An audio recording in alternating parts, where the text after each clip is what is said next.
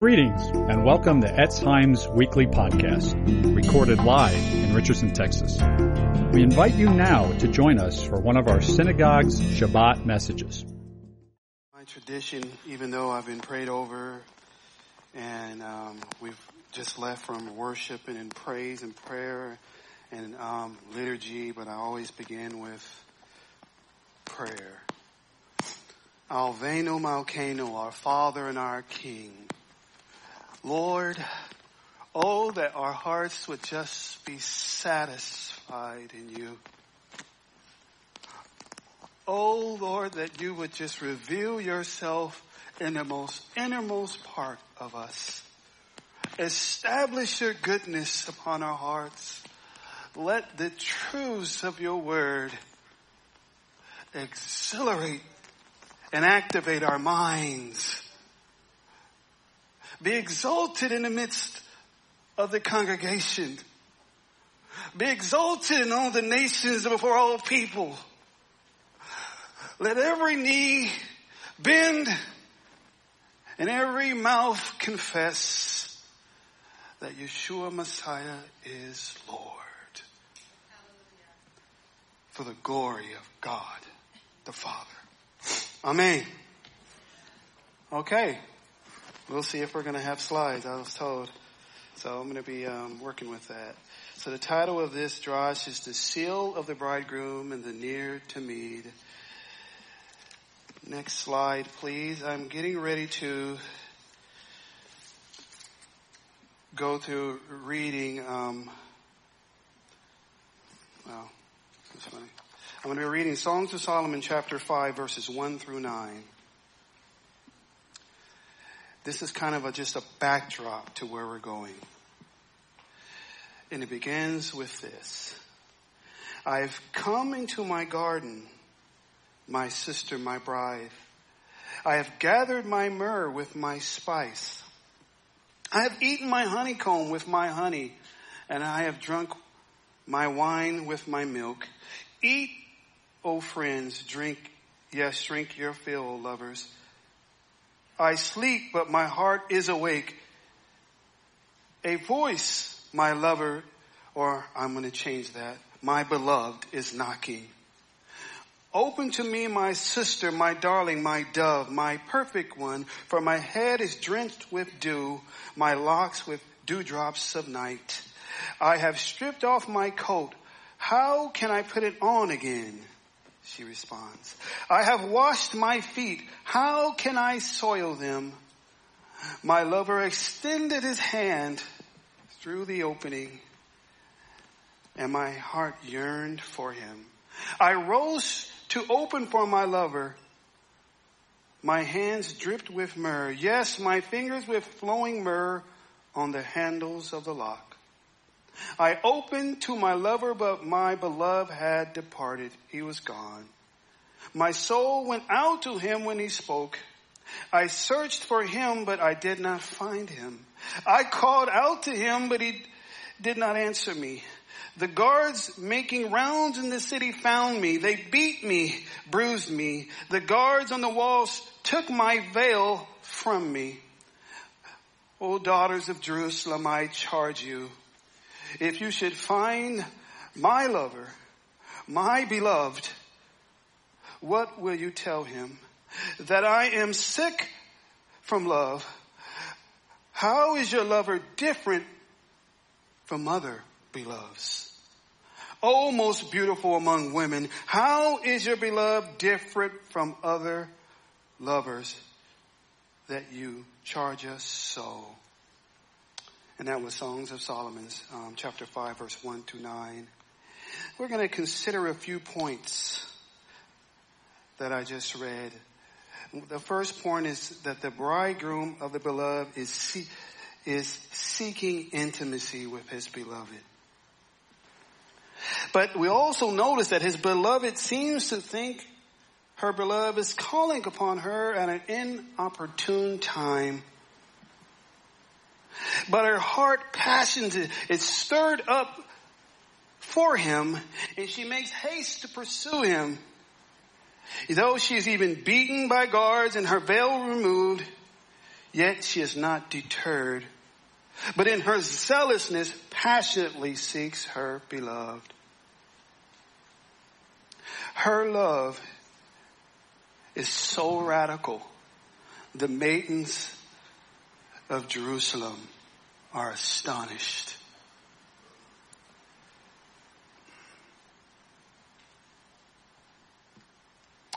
So they ask her, and I'll ask you, how is your beloved different from other beloveds? How is your beloved different from other lovers? That you so in the midst of the people reveal this love for him.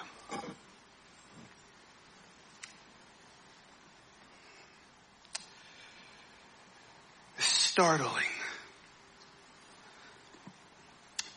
That's a startling example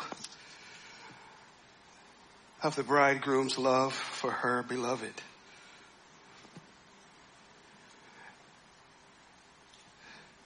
To be honest with you, I was taken aback when I really began to meditate upon just how much she loved.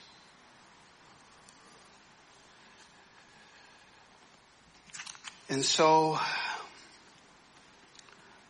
ask yourself, is that the testimony that we see from the bridegroom of a greater beloved than Solomon? The seal of the bridegroom, next slide.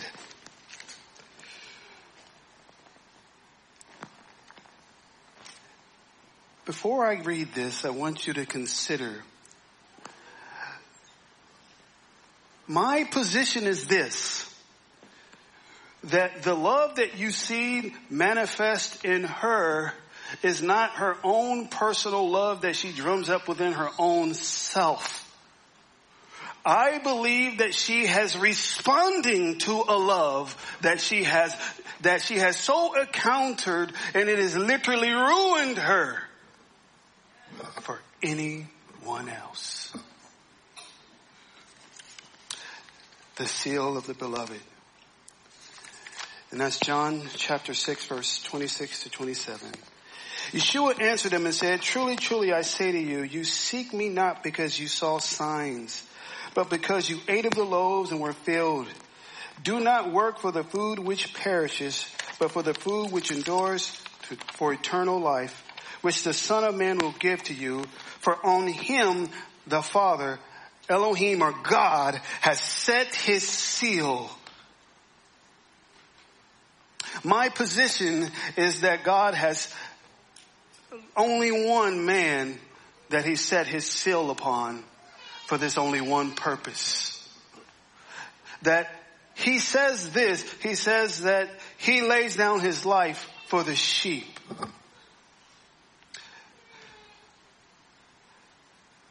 So a part of what we're going to be doing today is to ask ourselves, but why does this woman seem to have so much single vision eye upon him and why it seems that is not the case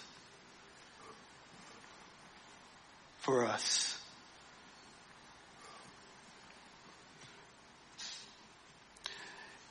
So I have I have uh, uh, many facets. I have some facets of the glories of this seal. My position is that this person, the Father sealed him for a redemptive work. To redeem those who were lost.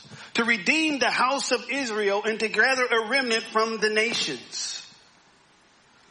But there's these glories, these multifaceted glories, and it is a seal that when it imparts itself upon the heart of the one who receives it, they are changed. So I'm going to go to the next slide and I'm going to begin reading from one of my favorite elder brothers, the Shalachim, Yochanan, John the Apostle.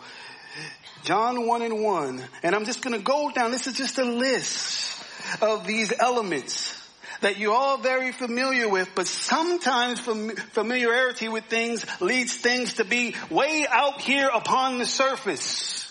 But we're not talking about that because if you have this one beloved, he'll gather all of your attention and all of your affections will begin to be gripped. It's like the Shema. I'm gonna stop. I was gonna go somewhere with that, but I'm not. So in John 1 1, He is the Word of God, and the Word was God. In John 1:14, he's the word made flesh. In John 3:16, he is sent to be the savior of the world. In John 4:34, his food is doing the will of God. In John 4:10, he is the living water. In John 4:39, the scriptures even testify of him. Not multi arguments. They testify of him. Those are the words of the bridegroom. In John 6:35, he's the bread of life. In John 7:16, he is God's he has God's perfect doctrine. So much so they said, "Where did this man learn having not been taught?" Circle that one. In John 8:12, he's the light of the world. He's and in John 10:11, he's the good shepherd. In John 11, 25, he's the resurrection and the life. In John 14 and 16, he's the way, the truth, and the life, and no one comes to the Father but by him. In John 8 and 29, God is always with him, and he always does everything to please the Father. In John 5 and 1, he is the true vine. And in John 16 and 7, he sends the comforter or the Ruach HaKodesh. He is unique.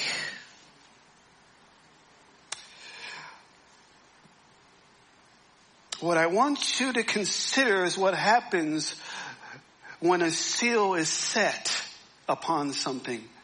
When truths are set upon something, they begin to press and mold something upon it. So I'm going to quote an old Puritan a young, a man I like to read. His name is John Flavel. He says, truth is the sanctifying instrument. That's John 17, 17. The mold in which our souls are cast. Romans 6, 17. According therefore to the stamps and impression it makes upon our understanding and the order in which truths lie there will be the depth and the lastingness of their impressions and influences upon the heart. As the more weight is laid upon the seal, the more fair and lasting impressions is made upon the wax. It is from this backdrop that the pulsating and beating heart of the bride's cry comes. She has experienced the love that has like stamped itself upon her heart. And she's desirous to explore more of his intimacies, but just like her, at times we feel like we're a little tired and it's inopportune to rise up and be with our beloved.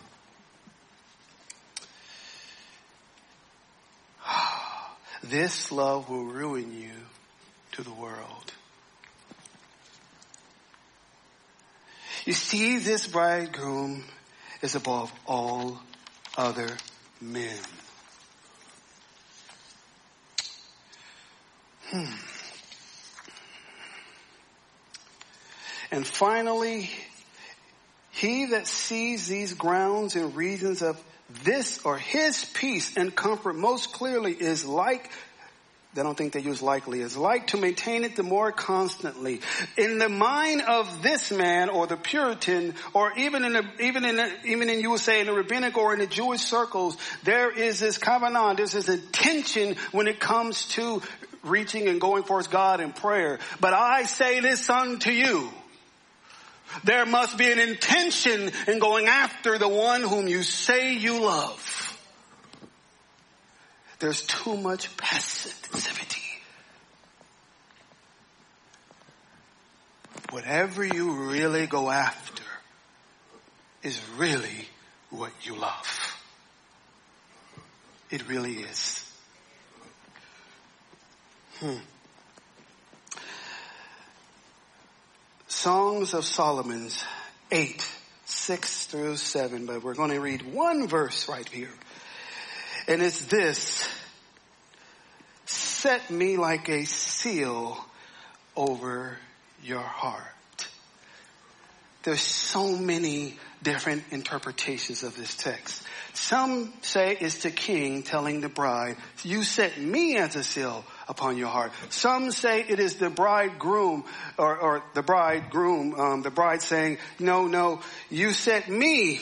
And see, the thing is, when you read the context, you start noticing that this woman who has encountered the love and she has encountered this God or this man who has been there from the beginning, this man who is unique, he has the power to, um, to reconcile her to God. She's crying out for the most intimate part of him. See, these seals. Okay, let me make sure I read this right.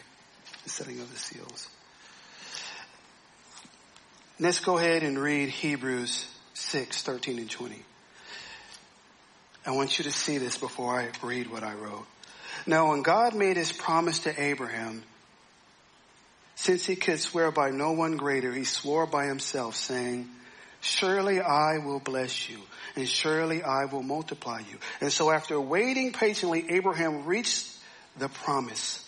For people swear by someone greater and the oath as confirmation is an end to all their disputing. And the oath in the same way, God determined to point out more clearly to the heirs of the promise the unchanging nature of his purpose. He guaranteed it with an oath. So by two unchangeable things in which it is impossible for God to lie, we have, we who have fled for refuge might have strong encouragement to take hold of the hope set before us. We have this hope as an anchor for our soul, both firm and steady, a hope that enters into the inner place beyond the, the veil of the curtain. He's talking about the holies of holies. Yeshua has entered there as a forerunner on our behalf, having become Kohen Gadol forever, according to the order of Melchizedek. You see, the very person of God himself in the flesh. The bridegroom, Messiah Yeshua, is the seal or signet upon the heart. His, his great kavod or weightiness is pressing and stamping his image and likeness upon it. Thus, his kadosh or holy, sanctified light and complete perfections is like the urim and the thummim on the heart in this way, it, it's, it's, complete perfection in this life. It's like it's the life in the way of the heart of the believer. The believer's heart and their whole life and the whole way or the whole halakha of their heart is transformed by his press. He, like the Kohen Gadol, he alone escorts her into the plan or the place of divine union. When the high priest went in on Yom Kippur and the people were outside, he, because they were all upon his breast, brought them in to a most holy secret chamber that they could never get into on their own. And so this is why the seal, she's crying out to have him, herself sealed upon his heart because she's crying out to be gathered and taken into a place of intimacy with God that she can't do it on her own.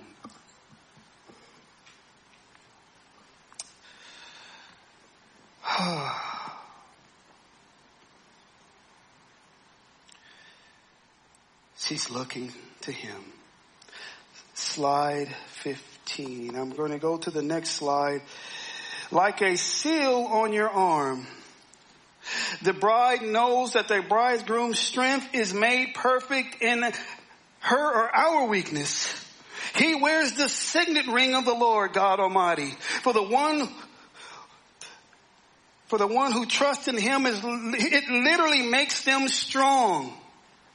It creates the ability to. Because the loyal, the Lord has the royal seal of approval upon him. You become God's workmanship, created in Messiah Yeshua. It is making the believer, the bride, strong not because of her own strength, because she is gripped by the strength or the arm of the one she believes in. This is why you see so much weakness in the body in the West. Because the arm of the flesh has replaced the arm of the strength of the Lord. Oh, what? But what do you think happens when you begin to believe and trust in his arm?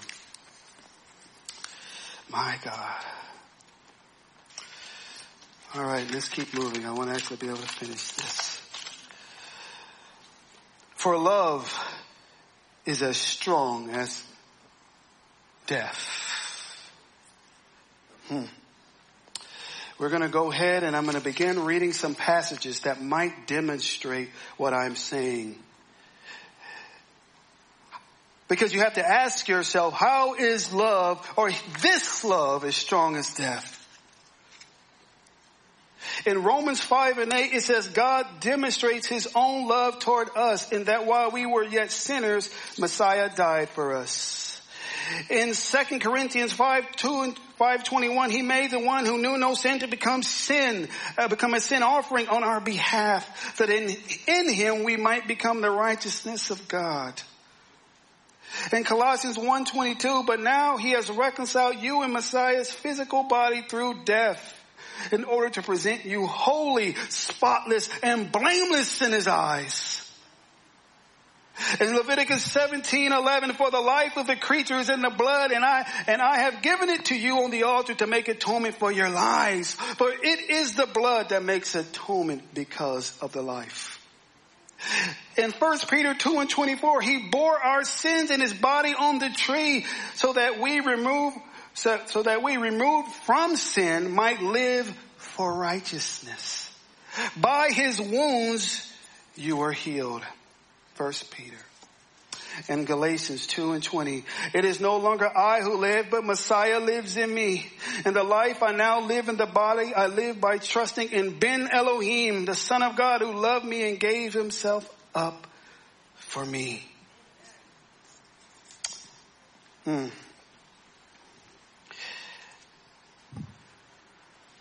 What, how is love as strong as death? The first thing you can consider, you think is it, it seeks to redeem from the consequences of sin and death. It's the first example you get is when Adam and Eve fell in the garden. And you see Adonai, what he did. He called out for, for, for them and he went and he clothed them. He sought to redeem them and and so he did. This love is a redeeming love. And, and next, it opposes death to its face. Like Daniel, when he, when he was given his sentence of death,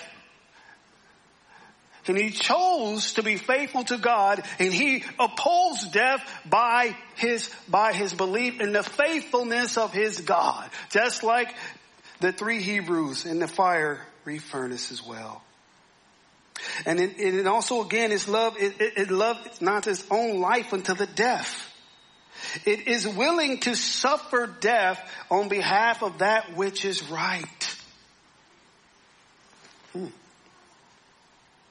It loves Adonai and Messiah Yeshua more than its own life, more than it fears death. It fears God.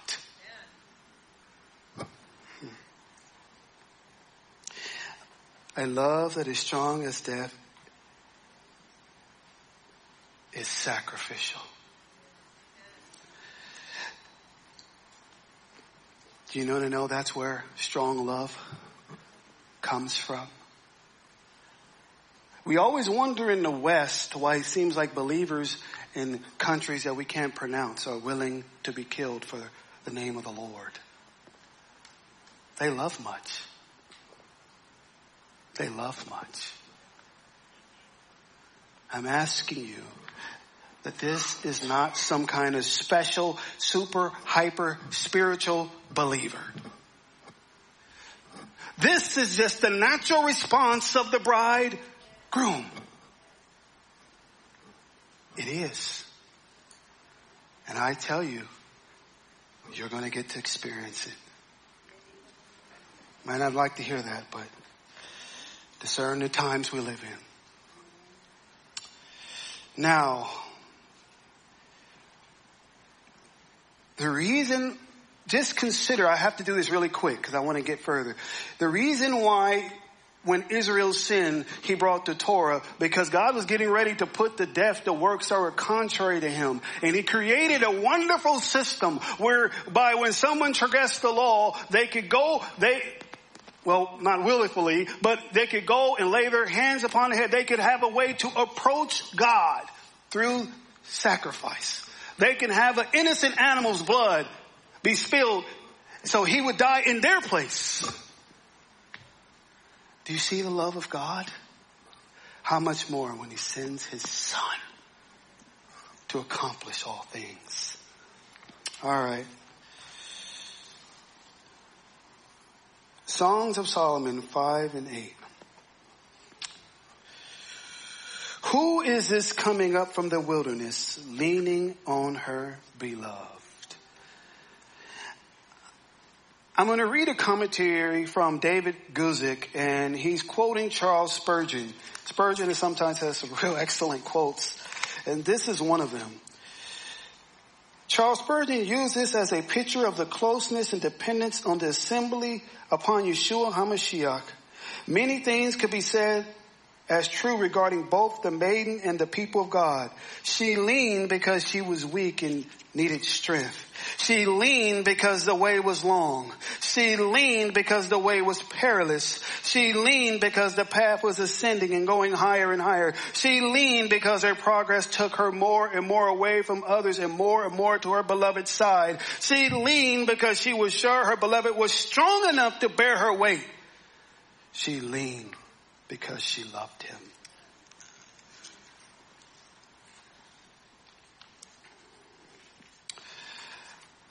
This is a love that is humble, it's dependent. It doesn't expect that it can do anything on its own. And to let, let's say it more like Yeshua says, without me you can do nothing. Absolutely nothing. But with me all things are possible. It's completely different. It's wonderful. So she becomes dependent upon her beloved. All right. Next one is this. Jealousy as cruel as Sheol or the grave. Hmm. I'm going to read two proverbs and I'm going to read Luke and then we're going to expound on that a little bit. The first proverb is 27:20. It says, "Sheol and Abaddon are never satisfied, and neither are the eyes of man." And this is Proverbs 30, 15b, and I think 16, I think it got cut off. Three things are never satisfied, four never enough. The grave, a barren womb, and land that is not satisfied with water, and fire that never says enough. Hmm. And Luke 14, 26 through 27 and 33. If anyone comes to me and does not hate his own father and mother and wife and children and brothers and sisters and yes, even his own life he cannot be my disciple. Whoever does not carry his cross and follow me cannot be my disciple. So in the same way, whoever does not renounce all that he has cannot be my Talmudim, my disciple. Interestingly enough,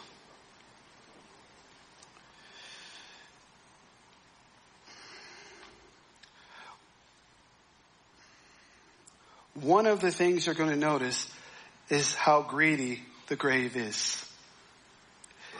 When it says it never says enough, it's saying that all that you have, it's going to consume. You're not taking any, everything that is with you is coming. It's the complete and total. The jealousy of God is exactly like that. Exactly. How many of you desire to have your heart, the person who loves you's heart seared, and he's jealous for your affections and your attentions? This jealousy also means he'll do almost anything to preserve your relationship. If you understand this rightly, it will give you great confidence how much God loves you, how much he's pursuing after you, how much he's watching over you. He is zealous. Same word. Exact same word. Jealous and zealous. It's the same word in Hebrew, at least in this one. I'm going to read a verse for you. So now truth, this is from Isaiah 59, 15 to 17. I don't have a slide for that. That was just a bonus I got upstairs just now. So now truth is missing and whoever shuns evil becomes a prey. That's Isaiah 59, 15 through 17. Now when Adonai saw it, it was displeasing in his eyes that there was no justice. He saw that no one, he saw that no one, he was astonished that no one was interceding. Therefore his own arm brought salvation for him and his righteousness upheld him. He put on righteousness as a breastplate and a helmet of salvation on his head. He clothed himself with robes of vengeance. He wrapped himself in zeal as a cloak. You, you'll notice that if you read Ephesians, this is where Paul actually gets this from. Most of the time you see this as a defensive tactic. Most of the time you look at that and see that, oh, this is something that is being done to protect me from the wiles of the devil. But in this passage, God is looking at all the wickedness and sin in Israel and he's looking at the leaders and the teachers and they're letting the people die in their sins. And he put, and he says, cause there was no one else. If he sees you going away from him and you're his bride, he says there's no one else. I'm going to go after you. I'm going to be zealous. The same way the zealousness should cause fear is the same way that it should cause deep and humble love. Like this, he, he's going to keep me. He's going to watch over me. He's going to pull out his sword and defend me. He'll trample down the gates of the adversary. That's our God. That's the bridegroom's confidence. Hmm. Now, this is how it manifests. This is how the jealousy of God's love manifests in His beloved. They become zealous for God's glory and for his honor and praise, his name and kingdom. Yes, even for his people and his purposes and his will. They take upon his zealousness and his causes. It is severe or firm, fat. It's stubborn for God. Like Pinchas, when he pulled out the spear, even as Messiah resolutely set his jaw, like flint to do the will of the Father. It literally means to be hard, to be fierce, having a single eye. The bride is stubborn for God, as both death and the grave are seemingly inevitable, guaranteed, or unstoppable part of this fallen world. This burning bush, the eternal flame of God's love, is greater, and it never fails. That's 1 Corinthians 13 and 8. I tell you it never fails. So why should you be afraid of what's happening in this nation?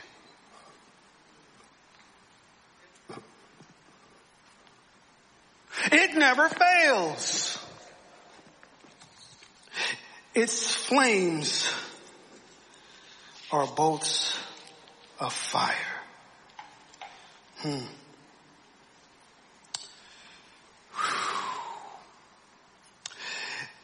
Its flames or flashes are like a thunderbolt, which generate immense amounts of energy and demonstrations of power. Fiery and intense like lava or burning coals on the altar of God. Adonai's love and his works of sacrifice always produce a sweet smelling savor unto God. Are we white hot with Messiah's love? With his powerful explosions? I believe the consuming fire of Adonai's love burns hotter and infinitely brighter than the flames of hell. This is why in countries where they're burning for God, it's all hands on deck in those nations to stop it. It's intense.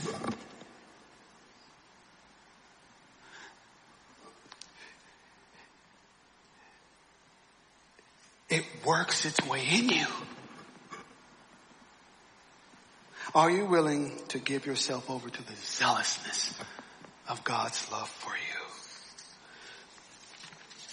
you? Mm. The flame of Adonai. As the burning bush is on a fire, yes, fire yet not consumed. You notice like Moses, he, he saw something and he drew closer and, and, and uh, you draw closer and behold Messiah, the shamash, the shamash candle, the flaming torch, the living sacrifice. He is the Lamb of God. He is the very zeal of Abba's house has consumed him. Why not us? He's the very flame of Yah, the light of the house of God, a flashing, glittering flickering flame and ner tamid. Next slide. Next slide. Next slide. There you go. I hate slides. Okay. All right. As you can see, if you're in here, this is a ner tamid. And behind it some of the representations are the, the very presence, the, the, this is an eternal flame. It's represented by the menorah and also sometimes by the burning bush. And what I'm saying, that it's intense. What if I told you almost all the moves that the world is making is going, the sole purpose of it is to put out the ner tamid of God on the earth. The first temple was brought down and so was the second. But our father made it, had a temple not built with the hands of men. And even the grave itself and death itself couldn't contain it.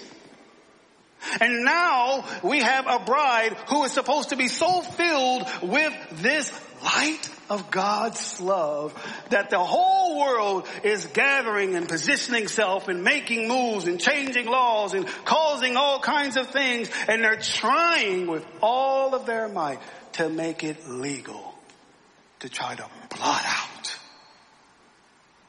an eternal flame. But I tell you, you can't blot it out because it's eternal. You need to consider this because what are you going to reach to and grab to?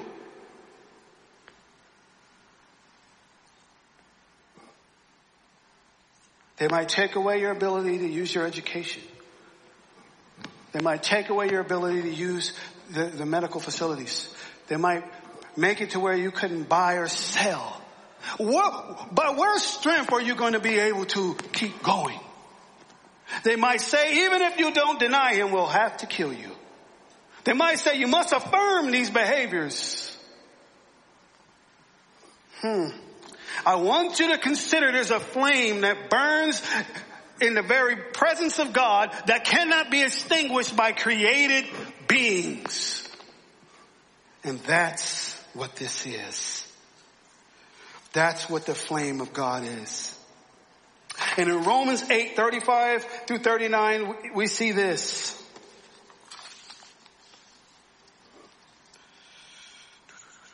Okay. Who shall separate us from the love of Messiah? Shall tribulation or distress or persecution or famine or nakedness or a danger of sword, as it is written, for your sake we are being put to death all day long. We are counted as sheep for the slaughter. But in all these things we are more than conquerors through him who loved us. For I am convinced that neither death nor life, nor angels, nor principalities, nor things present, nor things to come, nor powers, nor height, nor depth, nor any created thing will be able to separate us from the love of God that is in Messiah Yeshua. And this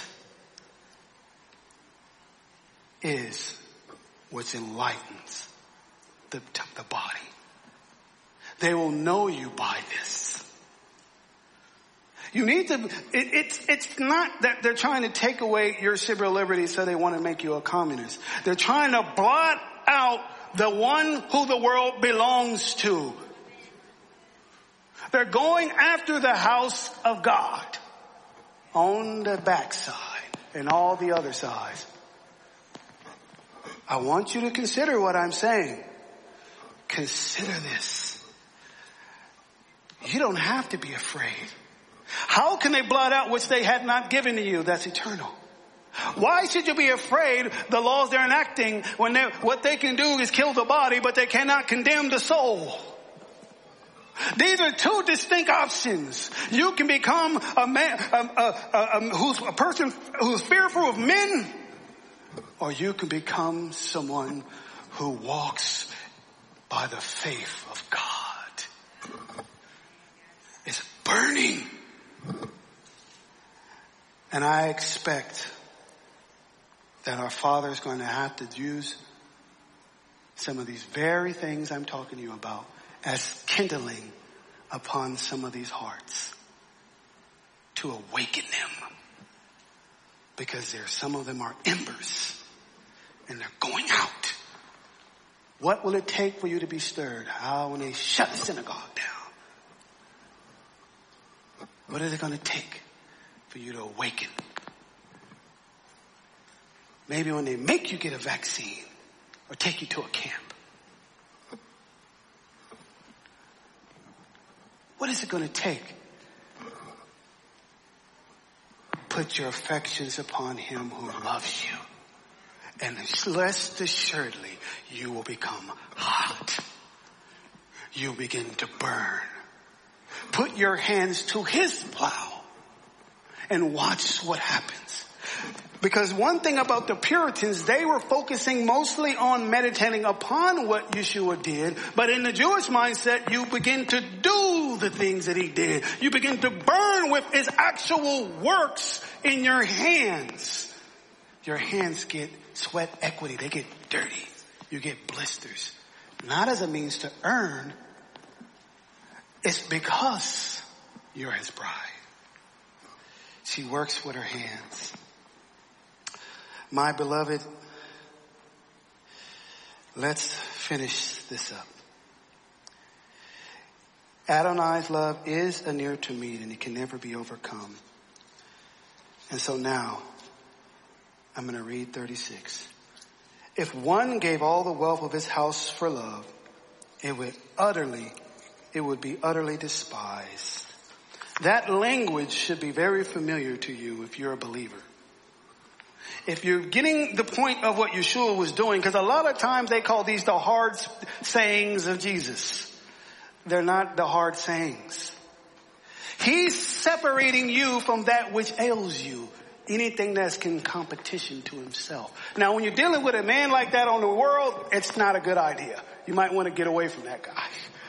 But when you're dealing with the one who's, who's reconciled you from the kingdom of darkness into the kingdom of his, of the son of God, this is completely different. And so I'll go through these last passages and then I'll make a call and see who really wants him. There's a lot of competition here spend more time in front of our devices than with our Lord. Do you think, I'll give you a spiritual insight. The enemy, specifically a lot of these people who are doing certain things, they create one thing and they show you its purpose. They tell you its purpose. But behind the purpose they show you, the purpose is actually something completely different. I'm going to give you all these things that will make your life easier. But in, but in my purposes, I have all these other things I plan on doing using this thing. I tell you, take inventory and see if you're in the bed while he's reaching through with his fingers. Take inventory. Consider it. I found that I'm one who was later, Lord. I'm guilty. So now we go to Shaul. Philippians 2, 5 to 6. Have this attitude in yourselves, which was also in Messiah Yeshua, though existing in the form of God, did not consider being equal to God a thing to be grasped. It's actually Philippians um, 2, 5 to 8. But he emptied himself, taking on the form of a slave, becoming the likeness of man. And being found in appearance as a man, he humbled himself, becoming obedient to the point of death, even on a cross. And I'm going to go again, Galatians 6, 14 through 18. But may I never boast except in the cross of Messiah Yeshua or the stake if you prefer. Through him the world has been crucified to me and I to the world. For neither circumcision nor uncircumcision means anything but only a new creation. In Galatians, oh wow, 14 to 18, I'm still going. Now as many as live by this rule, shalom and mercy on them and on the Israel of God. For now on, let no one make trouble for me, for I bear on my body the marks of Yeshua. The grace of our Lord Yeshua the Messiah be with your spirit, brothers and sisters. Amen. And I have three more that I must read and then we will wrap it all up. Philippians 3, 7 to 14. Whatever things were gained to me, these things I considered as loss for the sake of Messiah. More than that, I consider all this to be lost in comparison to the surpassing value of the knowledge of Messiah, my Lord, Yeshua, my Lord. Because of him, I suffered the loss of all things You're going to see that here one day in this nation. You will. And I consider them garbage or refuse or dung in order that I might gain Messiah and be found in him not having my righteousness derived from Torah, but on, but one that is through trusting in Messiah, the righteousness from God based on trust or faithfulness. My aim is to know him, the power of his resurrection and the sharing of his suffering, becoming like him in his death, that somehow I might arrive at the resurrection from the dead. I literally only have one more thing left. It's important for you to understand that these were human beings Shaul or Paul is a man. Just like us. It says Eliyahu was a man with like passions, just like us. I bid you, if you're the bride, seek your Lord. And I'm going to say this, and I hope you take this to heart. The body of Messiah in the West has rejected the cross. We don't want it.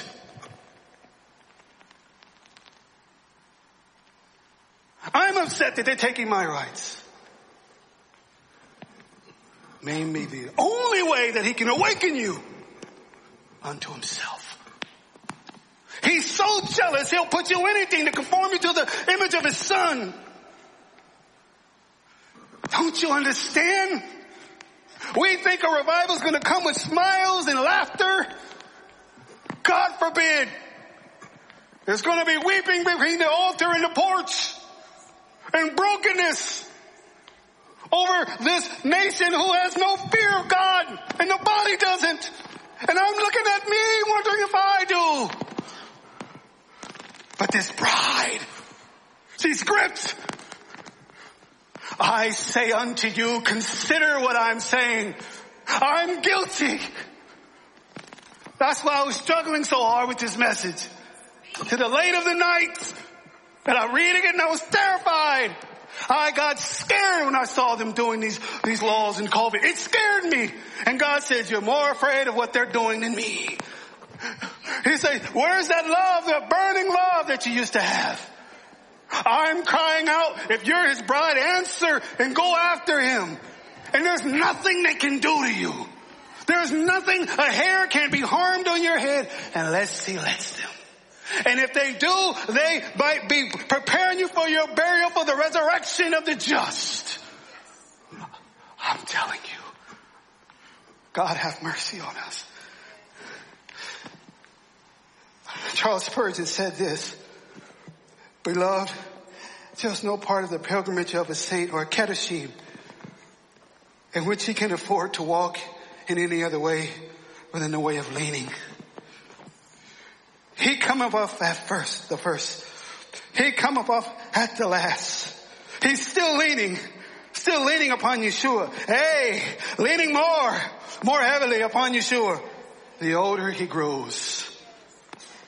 I'm going to say this.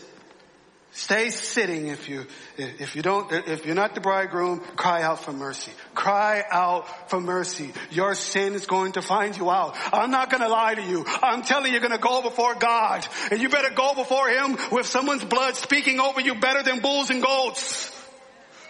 But if you are His, stand up, stand up and receive His love, His strength, His assurance.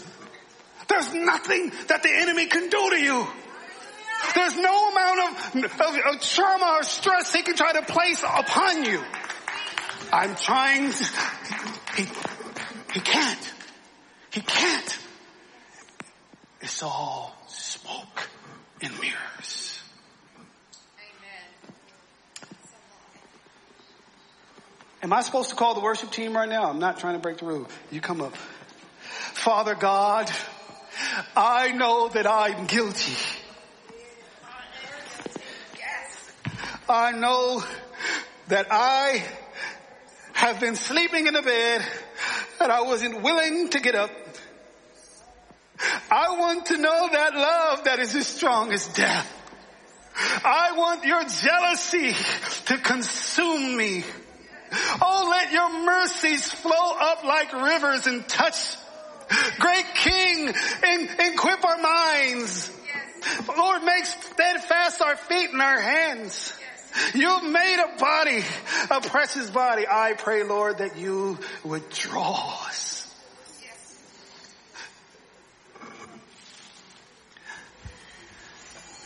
Amen.